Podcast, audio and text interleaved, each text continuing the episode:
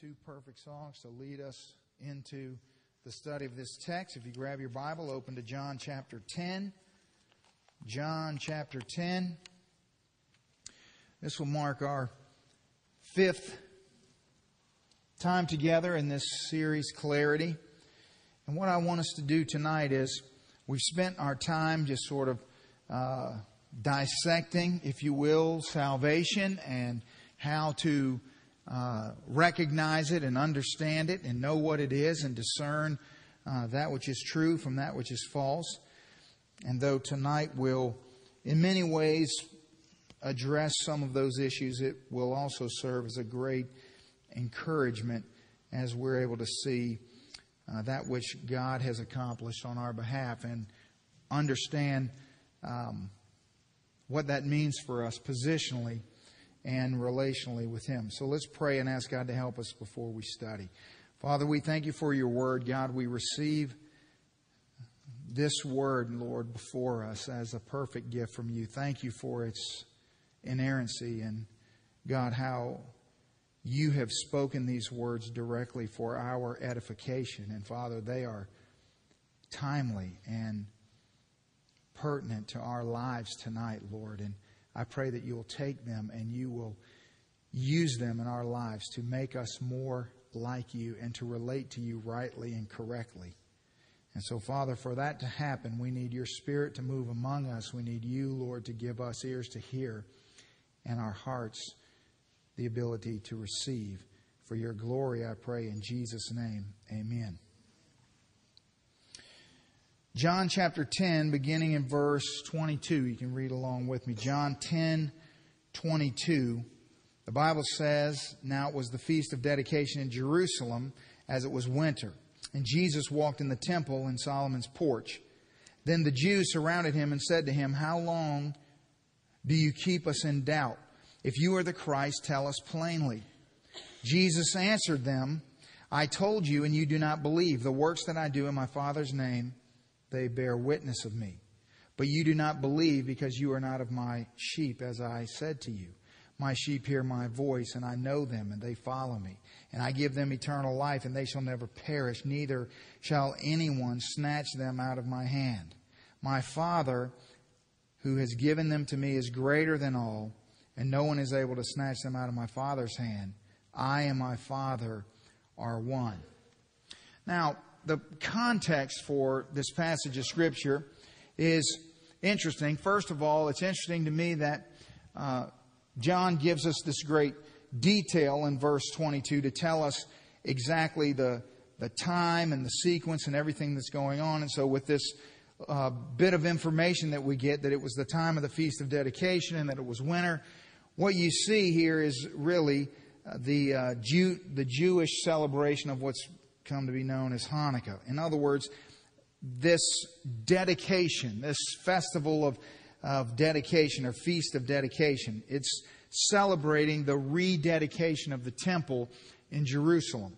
And so it was about 170 BC that uh, the Syrians overtook uh, Jerusalem, and their leader actually desecrated the temple by sacrificing a pig in the temple, and that created a huge uh, problem for the Jews, and uh, the Syrians were there. It was, you know, it was a horrible time. And then uh, in about 164, um, the Maccabean revolt came, and the Jews were able to regain control of the temple. And when they rededicated the temple, so this is a very, very important time to the Jewish people. When they rededicated the temple, they marked that with this feast of dedication that happened in the winter. And so it's uh, about this time of year, and then you know you go on, and the festival of lights comes, and then that would explain. And I don't have time to get into all the things that have to do with Hanukkah or what the menorah shows us, or all those different things. But basically, just so that you understand what this time is and why this is, uh, it's a very important time, and what, what Jesus is doing here with the Jews at the temple because he's about to leave and stay gone until he comes back uh, to face the cross. Now, Jesus in this moment in time. That's where he is, and that's what's going on, and that's why he's here. But really, what we want to focus on is what he's saying. We want to try to uh, get our heads around what is being uh, taught here to us in this passage of Scripture. And Jesus is, in a sense, telling us a lot of important information about those who are actually saved, those who are born again, those who are sons and daughters of God, those who have uh, salvation. He's telling us that. He says to these religious elite, remember, in verse 22, I told you, and you do not believe. You see, the first problem that Jesus addresses with these Jewish, very religious, very elitist people is their unbelief. Not their unbelief about things of God, not their unbelief about religion, not their unbelief about any other thing, but about Him. The works that I do in my Father's name bear witness of me. So he's telling us what's at issue here.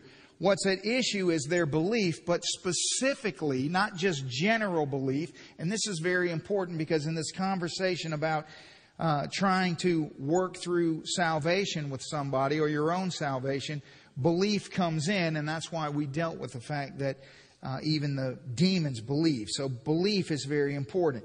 And so it's belief in him, but he says in verse 26, but you do not believe because you are not of my sheep, as I've said to you. Now, Jesus is saying that first and foremost, you must believe in him. You must believe in me. And if you believe in me, what does that mean? Because we've talked about how uh, a lot of times people will maybe quote John 3:16 and they'll say, "Well, I believe, so therefore I'm not going to perish and I'll have eternal life." And we've talked about that there's a lot that needs to be said about the word believe. In other words, what does that mean, believe? Well, you know, what sort of uh, belief is that? Because there's a lot of different ways that you can believe things. Well, what he means is that you believe in him, that he is God, or that he is who he says he is, or that the things that he says are from God. It doesn't really matter which way you want to state that because they all lead you back to the same place. If you believe him, then that implies that you believe what he says. And if you believe what he says, then that implies that you believe that he's God because he says that he's God. So all those things fit together. So, for example, he says in verse 30, I and my Father are one. He means I'm God. Now, some people, like a Jehovah's Witness that comes to your door to try to pawn off their uh, false teaching and their literature to you, will try to make you believe that in verse 30, Jesus is speaking metaphorically, kind of in the way that me and my wife are one. He doesn't mean literally one, but the reason that we, that a third grader knows that that's not the case is by the very next verse. Just look down at the next verse, verse 31. The Jews respond to this statement by taking up stones. They're going to stone him. And why? Jesus said, Well, many good works I have shown you from my Father. For which of these works are you going to stone me? And they answer the question. The Jews answered and said, For a good work we do not stone you, but for blasphemy, and because you, being a man, make yourself God. So the first time a Jehovah Witness pointed to that passage of Scripture and said to me, Jesus is speaking metaphorically. I said, well, are those stones metaphoric stones? Are the, is the response of the Jews metaphoric? Well, of course it's not. And so obviously, Jesus, they know exactly what he's talking about.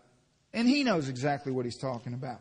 And everybody with half a brain knows exactly what he's talking about. It's right there.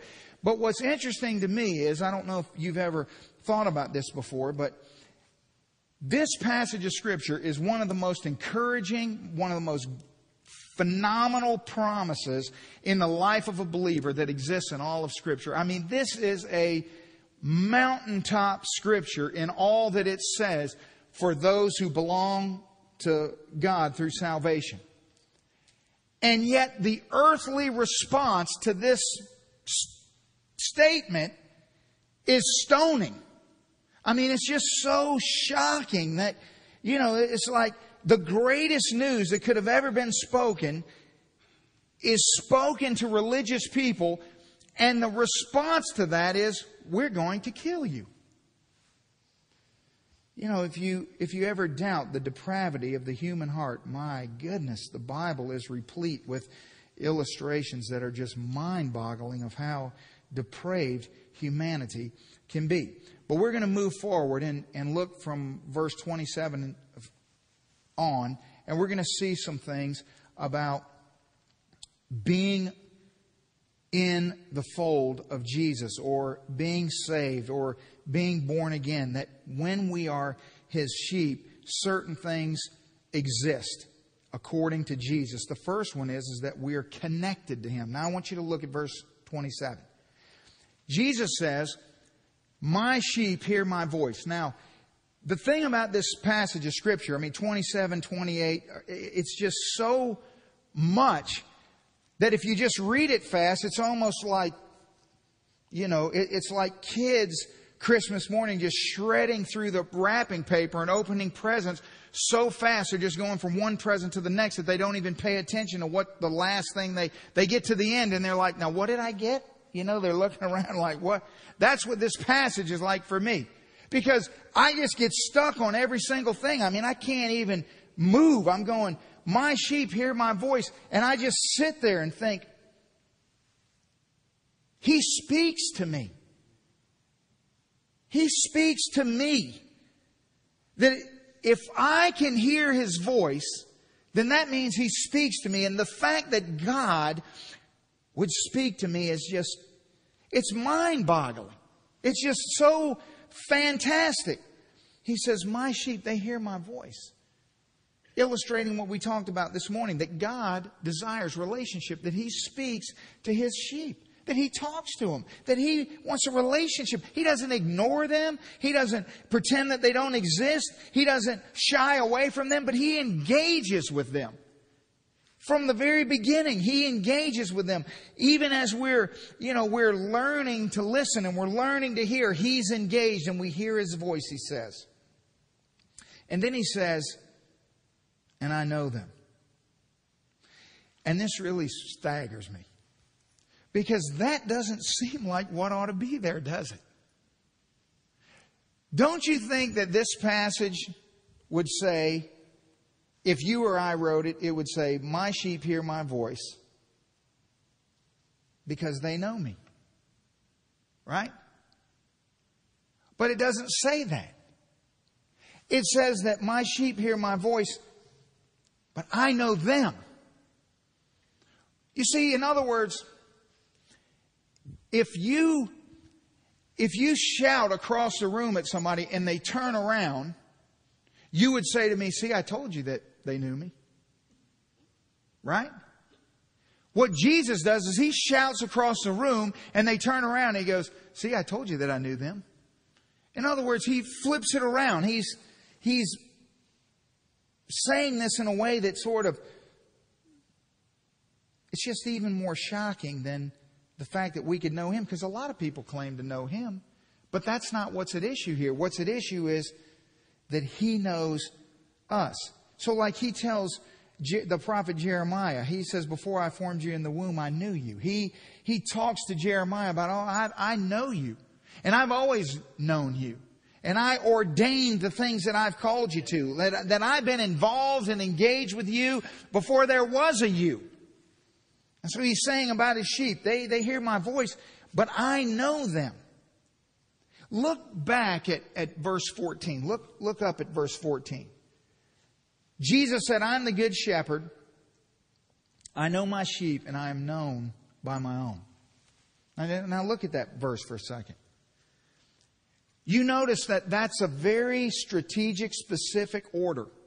He, number one, is a good shepherd. Number two, he knows his sheep. Then his sheep know him. But his sheep don't know him before he knows them. You understand? That precedes us knowing Him as Him knowing us. Which ought to be good. Because again, if it were the other way around, here's what would happen. We would then find ourselves with this, this compulsion that, that we needed to, uh, you know, we needed to, we need to expedite knowing Him, that it's incumbent upon us to know Him. No, no. He knows you. You hear His voice, and He knows you. Remember in uh, a few weeks ago when we were dealing with salvation and we talked about Matthew chapter 7 where Jesus is uh, blasting those who come to him and profess to know him and then are just utterly astonished and they you know and he says not everyone that comes to me and says lord lord will enter the kingdom of heaven did you ever notice that at the end of that passage here's what jesus says in verse 23 he says and then i will declare to them I never knew you. He doesn't say, you never knew me. That's important information. Because whenever I'm having a conversation with someone and they're telling me, oh no, I know I'm saved. Oh no, I know I'm a Christian. Oh, and here's how I know because I did this and I did that when I back then at this time and this point in my life I did these things and that's why I know I'm a Christian and part of that is is that because I know.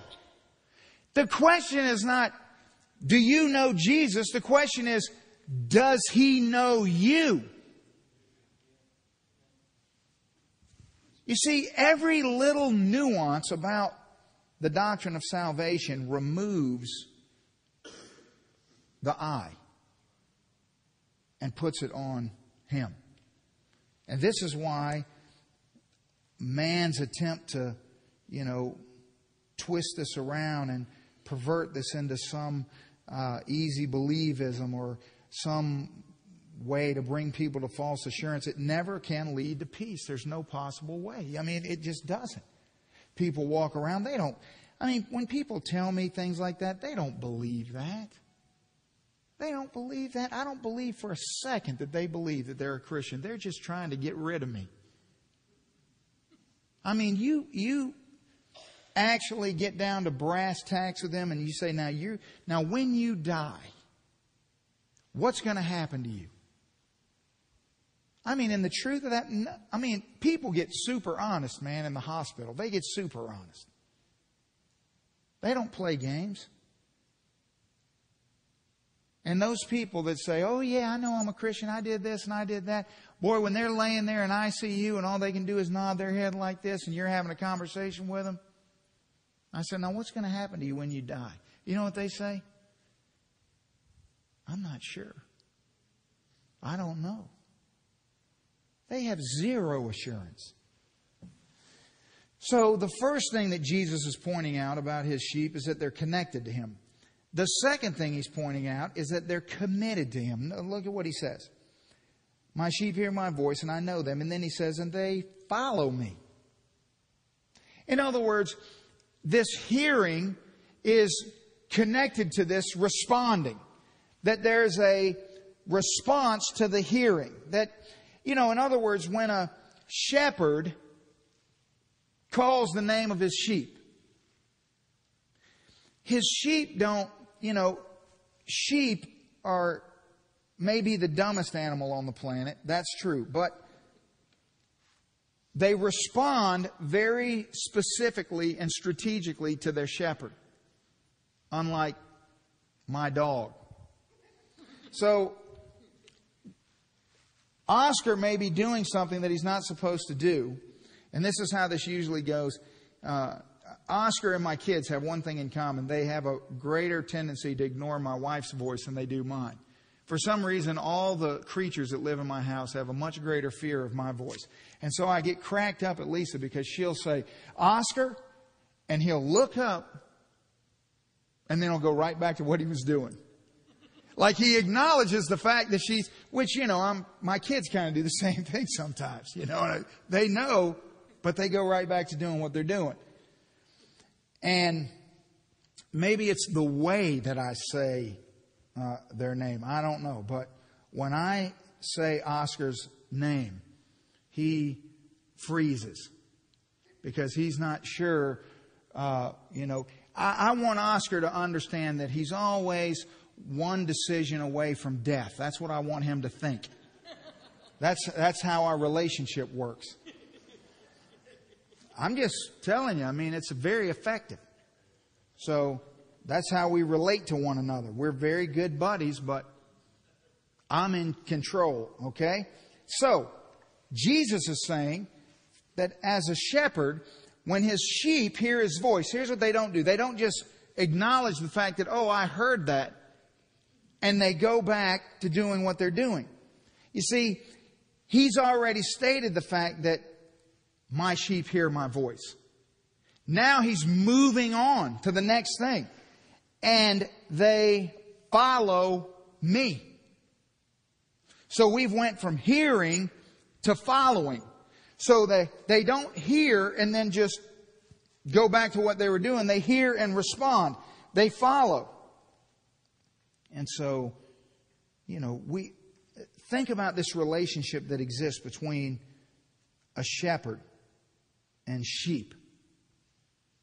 You know, you don't have to know a lot about sheep to know that this relationship has certain things that are just built into it. There's just no negotiation. A shepherd assumes sole responsibility for the sheep. In other words, let's suppose that a shepherd has his sheep feeding in this field over here, and suddenly the and over time they begin to eat down the the food supply in this field. And so the shepherd doesn't just stand there and think, you know, well, when are these idiots going to realize they need to move to this field over here?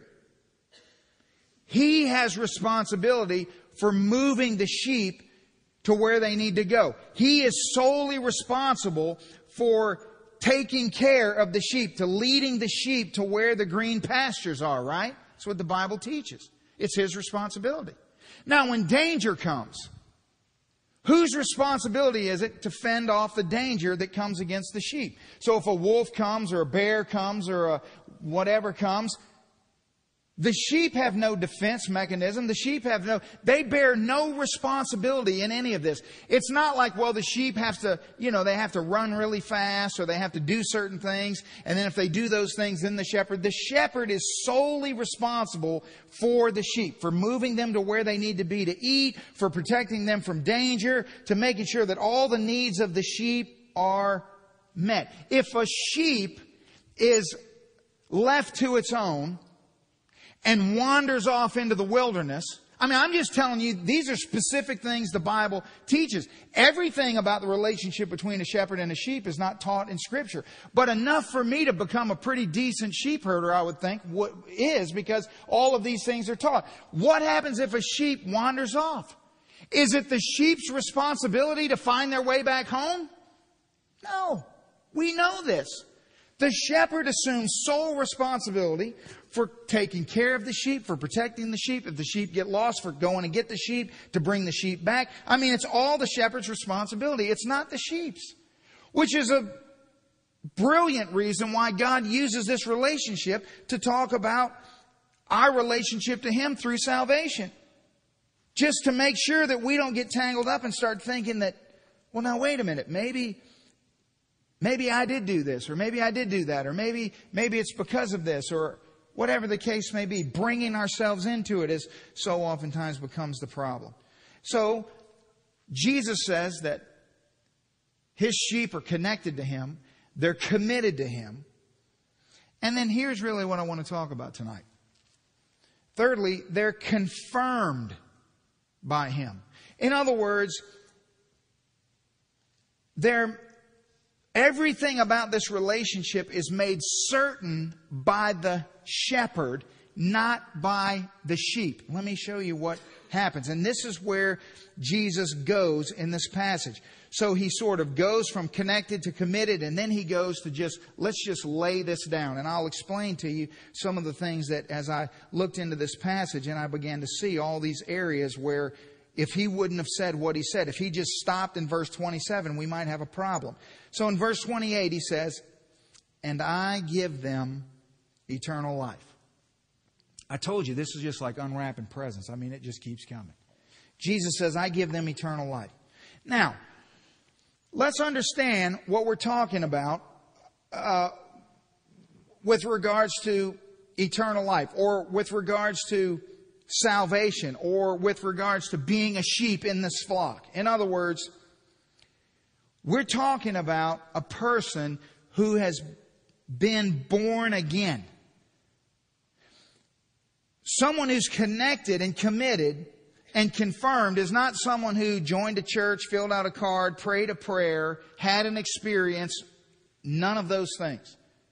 Maybe those things are part of it, but what I'm talking about is a person who, according to John chapter 3, has been born again, not of flesh, but of the Spirit. That they have been made into a new creation through salvation.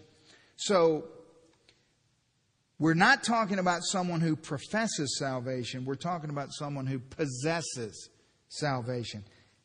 He says, I give them eternal life. That's important because you need to know who the them is. That's who the them is there.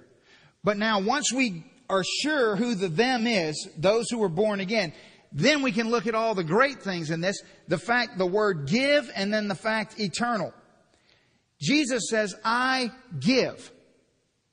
Now, the reason he says I give, I'm sure, is because if he didn't say I give, then some sort of way we'd mix this around and we'd bring ourselves into it and we'd uh, finagle a way to make it to where we somehow earned it. You see, if the them is those who have been truly born again, then what do we know about people who are truly born again based on uh, what we know either about ourselves as children of God or what the Bible teaches about us as children of God? Well, we know that eternal security is not earthly perfection. You see, that's important to understand that eternal security is not earthly perfection. In other words, sometimes what happens is people maybe get mixed up with this idea that, well, when I'm saved, then God's going to solve all my problems. When I say earthly perfection, I mean in your eyes. This is why so much of my time is spent unraveling the misconceptions that people have brought to, you know, brought maybe from somewhere else into this flock, and then we have to unravel all that because they were sold a, a false bill of goods. Somebody told them.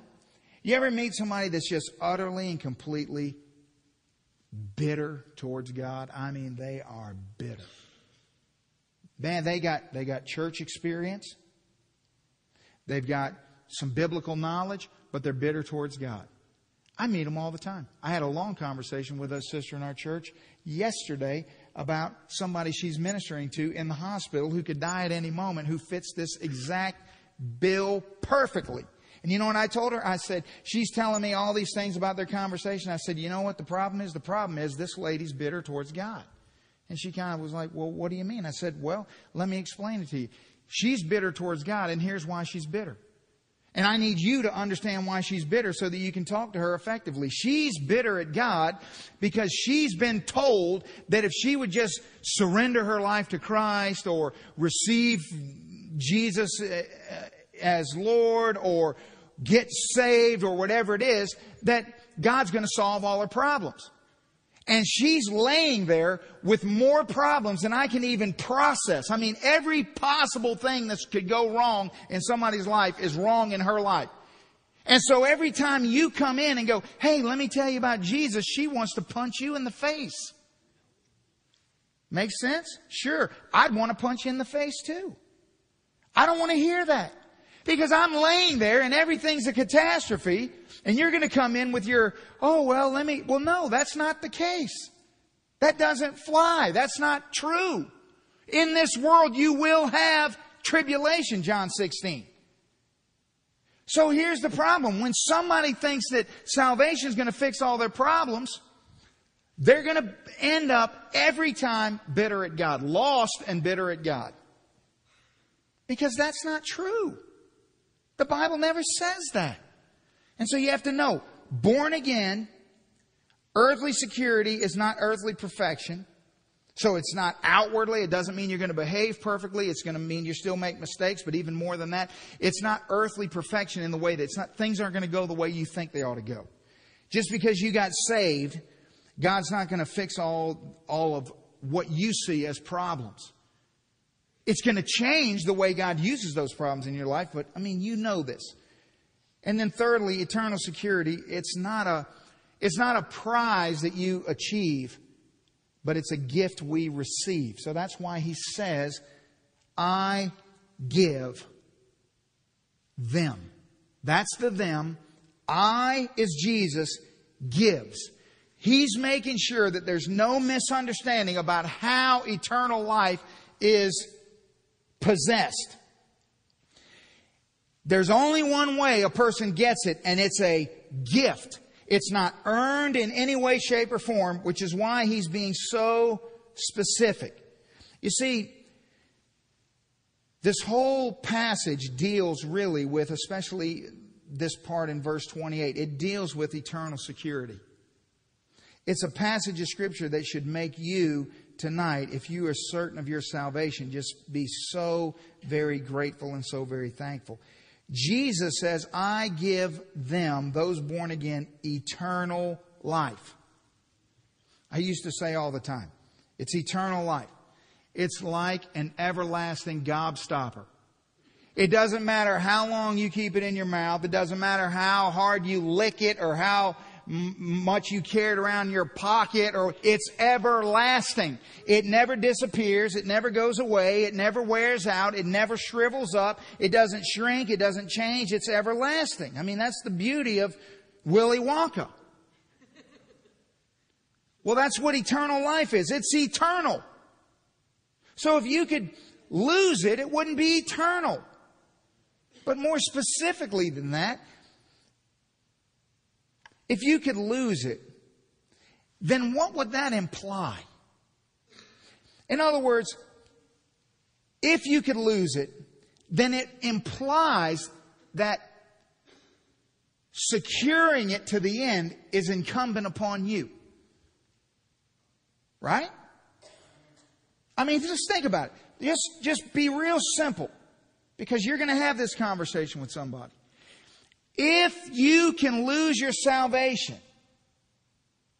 you don't have to argue about all the stuff that has to do with just if someone says you can lose your salvation, the next statement out of your mouth is, then that means that anyone who gets to heaven, who makes it through the minefield of life and makes it,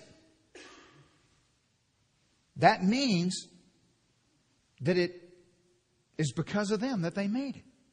That it had something to do with them, right? It has to. And we know that simply can't be. Now, so if you can lose your salvation and you make it to heaven, then that means your security is dependent on you because you did something right you navigated your way somehow to get there. And if you get there in a world where you can lose your salvation, then when you get there, you cannot argue the reality that you deserve at least some of the credit. Right? If you can lose it and you made it.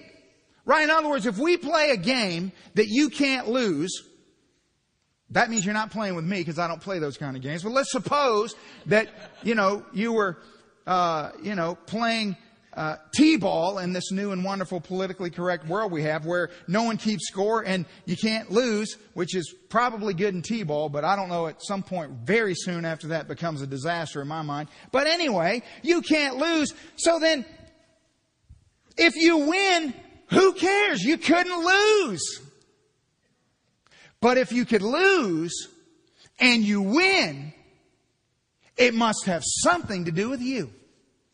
So if you could lose your salvation and you get to heaven, you deserve at least some of the credit when you get there. You know, what did Mr. T say? I pity the fool who tries to get credit when they get there. Of course, they wouldn't be there, but if they did, it would be utterly disastrous. So Jesus says, I give them eternal life. I know I'm going slow, but my goodness, this is good. and they shall never perish. Hmm. What does this mean?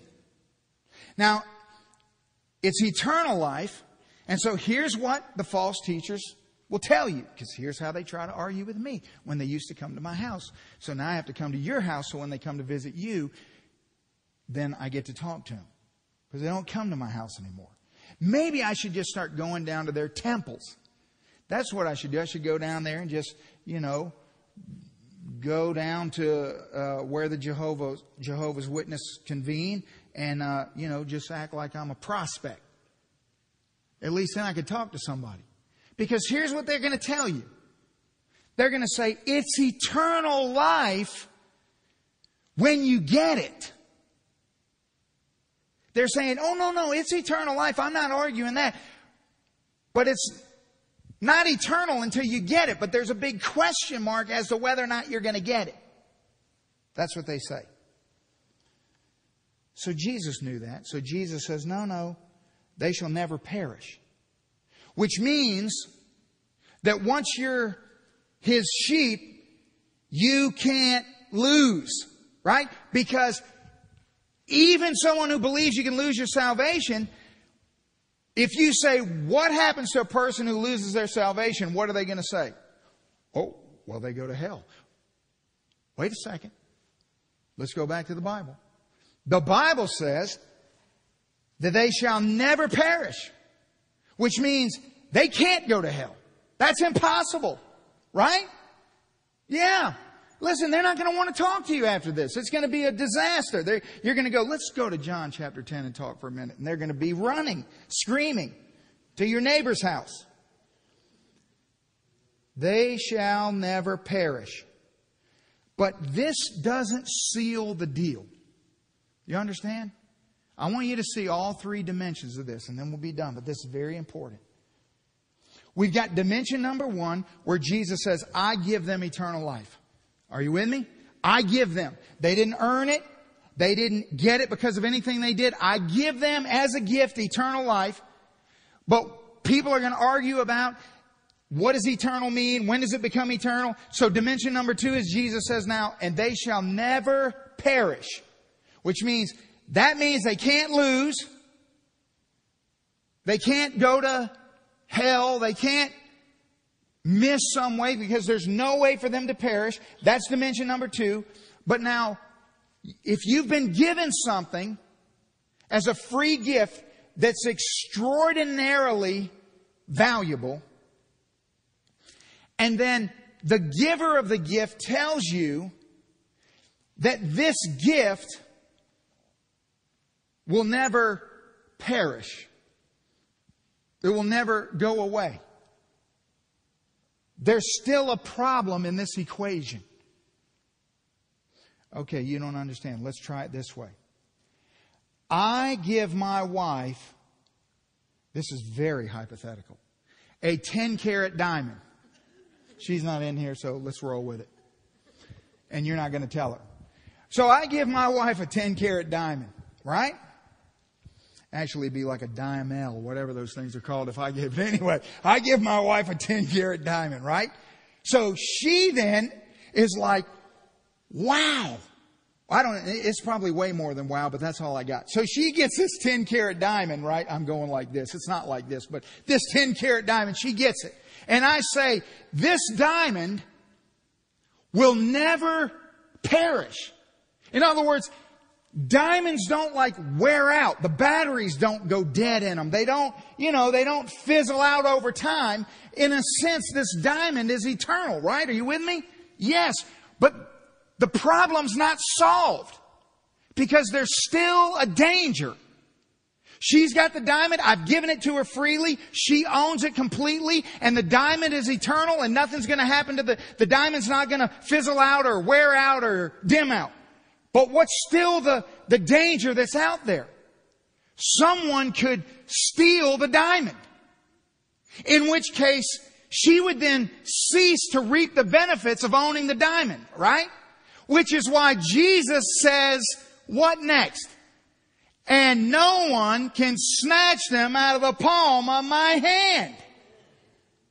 You see, because the only other possibility in this fortress that Jesus makes is that some external force could take this away, this gift away. And so he says, nope, not going to happen.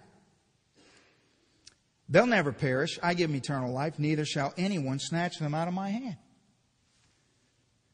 It's basically checkmate.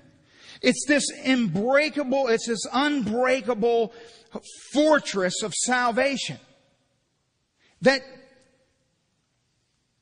my sheep hear my voice. They're connected to me. I know them. It's not about them knowing me, it's about me knowing them. I know them. They hear my voice and they respond. They're committed to me. They respond. Their response doesn't make them know me. They respond because I know them. Their response is not based on anything that they do. Their response is to everything I do. In other words, who initiated the conversation? Jesus didn't say, I hear their voice. No, no, they're not talking. He's talking. He initiates the conversation. He starts the talking. He says, you hear him. And when you hear him, because he knows you, you respond to him. It's all because of him. But then he confirms everything by building this fortress. He says, and then I, me, freely give them, those who are born again, eternal life. This eternal life ensures that they will never perish. And just in case you're afraid that somebody's going to break in, some power, some enemy, some evil is going to come along and snatch that away, negative. Nothing, no one, no person, place, thing, nothing can snatch them out of my hand. That's pretty, pretty awesome. Then he says, my Father, who by the way has given them to me, which he says repeatedly in the New Testament that all those my Father has given to me, I will not lose. Because he's Jesus and he's perfect and he won't lose them. But that's, I'm just in this place right here. That my Father who's given them to me is greater than all. Just in case you're thinking, well now, when you say no one can snatch him out of my hand. Do you mean my no one? You know, do you just mean no one humanly speaking? I mean, what no one? Let's, let's quantify the no one. Well, Jesus says, well, my Father's given him to me, and he's greater than all. That means you just put anything in the category you want to, and he's greater. This is why Paul goes to such lengths in Romans 8 to make sure that we understand that nothing can separate us from the love of God. He goes through all the things, created, uncreated, above the earth, below the earth, just to make sure that you know that He's greater than all, and no one is able to snatch them out of my Father's hand. So they're in my hand. My Father who's greater than all, He gave them to me, but in case you're worried, nothing can snatch them out of my Father's hand. I and my Father are one. So basically, what Jesus is saying is that when you become His sheep, He's got you, and there's absolutely nothing you can do about it, and there's nothing anyone else or anything else can do about it, and you will never, ever, ever, for all of eternity, get out of His hand, not because you are trying to hang on to Him, but because He's got a grip on you that can never be broken. That's good. That's really, really good. And so here's what this passage teaches us about salvation. This is why we should be so passionate about this, this issue. Because what matters more than this? I mean, we talk about, well, you know, people's eternity hangs in the balance. Well, yes, their eternity hangs in the balance. But, but I live and pastor in the Bible Belt where there are multitudes of people wandering around who are dressing their life up. They're wearing sheep's clothing, to use Jesus' own analogy, but they're wolves. They're wolves. They're not connected to Him, they're not committed to Him, and they're not confirmed by Him. And so There's only one thing that can be greater than having a relationship with God. And that's knowing beyond a shadow of a doubt that you have a relationship with God. And you know what? The only thing that's better than knowing beyond a shadow of a doubt that you have a relationship with God is? That you can never lose the relationship you have with God. That this is why Jesus is the Good Shepherd. This is why He's mighty to save. He doesn't just save, He's mighty to save. Because when He saves, this is what He does.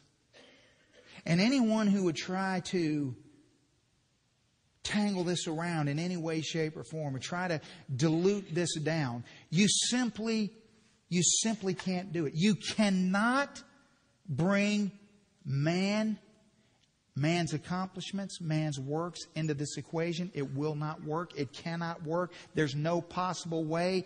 Just simple, basic, third grade grammar defies that from happening. You cannot, in any way, shape, or form, say that there's a possibility that a person could lose their salvation. Simple third grade grammar defies that. Jesus has given us here and in many other places, but here an unbreakable, absolutely impenetrable fortress of salvation. To which I say to you tonight go and live and be as the people who you are in Christ. If you tonight are saved and you know that you are saved, rejoice. Rejoice in that. And listen, why, why are you fearful? What are you afraid of? What, what trepidation do you have? I mean, this is what baffles my mind. Is that people who would espouse everything that I have said tonight verbally will then turn their life and say, There's no way I'm going to a foreign country to share the gospel. There's no way that I can ever get over this fear that I have because of whatever it is that's happened to me that's gripped my life by fear. There's no way that I can step out on a limb or live in any way that may seem reckless to those around me. You know, I know God's able to do that, but really? Does that sound like somebody that's in the unbreakable grip of Jesus? Do you really think?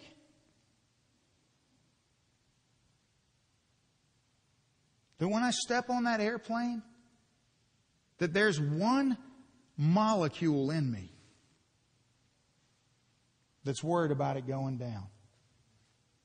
Not one. Not one molecule.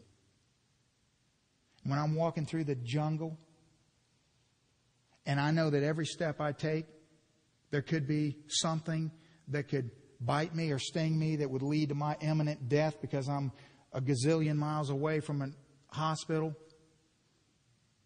Nope. Does that sound crazy to you? Because what sounds crazy to me is being afraid. That sounds utterly crazy to me. Afraid that if I not just go, because maybe God didn't call you specifically to go, but engaging in that, to, that if I, if I trust my, if I, if I give generously, then I might not have enough left for me. If I, I mean, just apply this to any area of life. What are you worried about? Why are you, on one hand, espousing that you believe that you are in this unbreakable grip of God, and then the other hand, you're trying to manage and manipulate your life to protect yourself against something? What are you afraid of?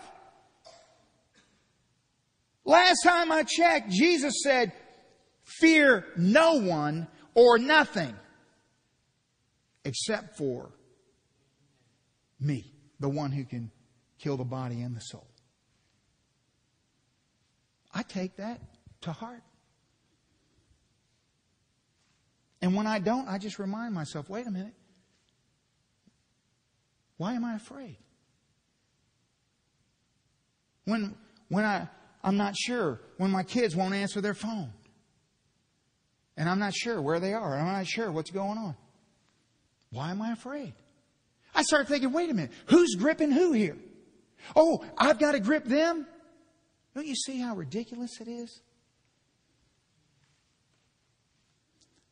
Let the Word of God set you free tonight. Live. Live as His people, as His children. He is the good shepherd. He assumes all responsibility for you. Case closed. That's good news. Let's pray. Father, thank you.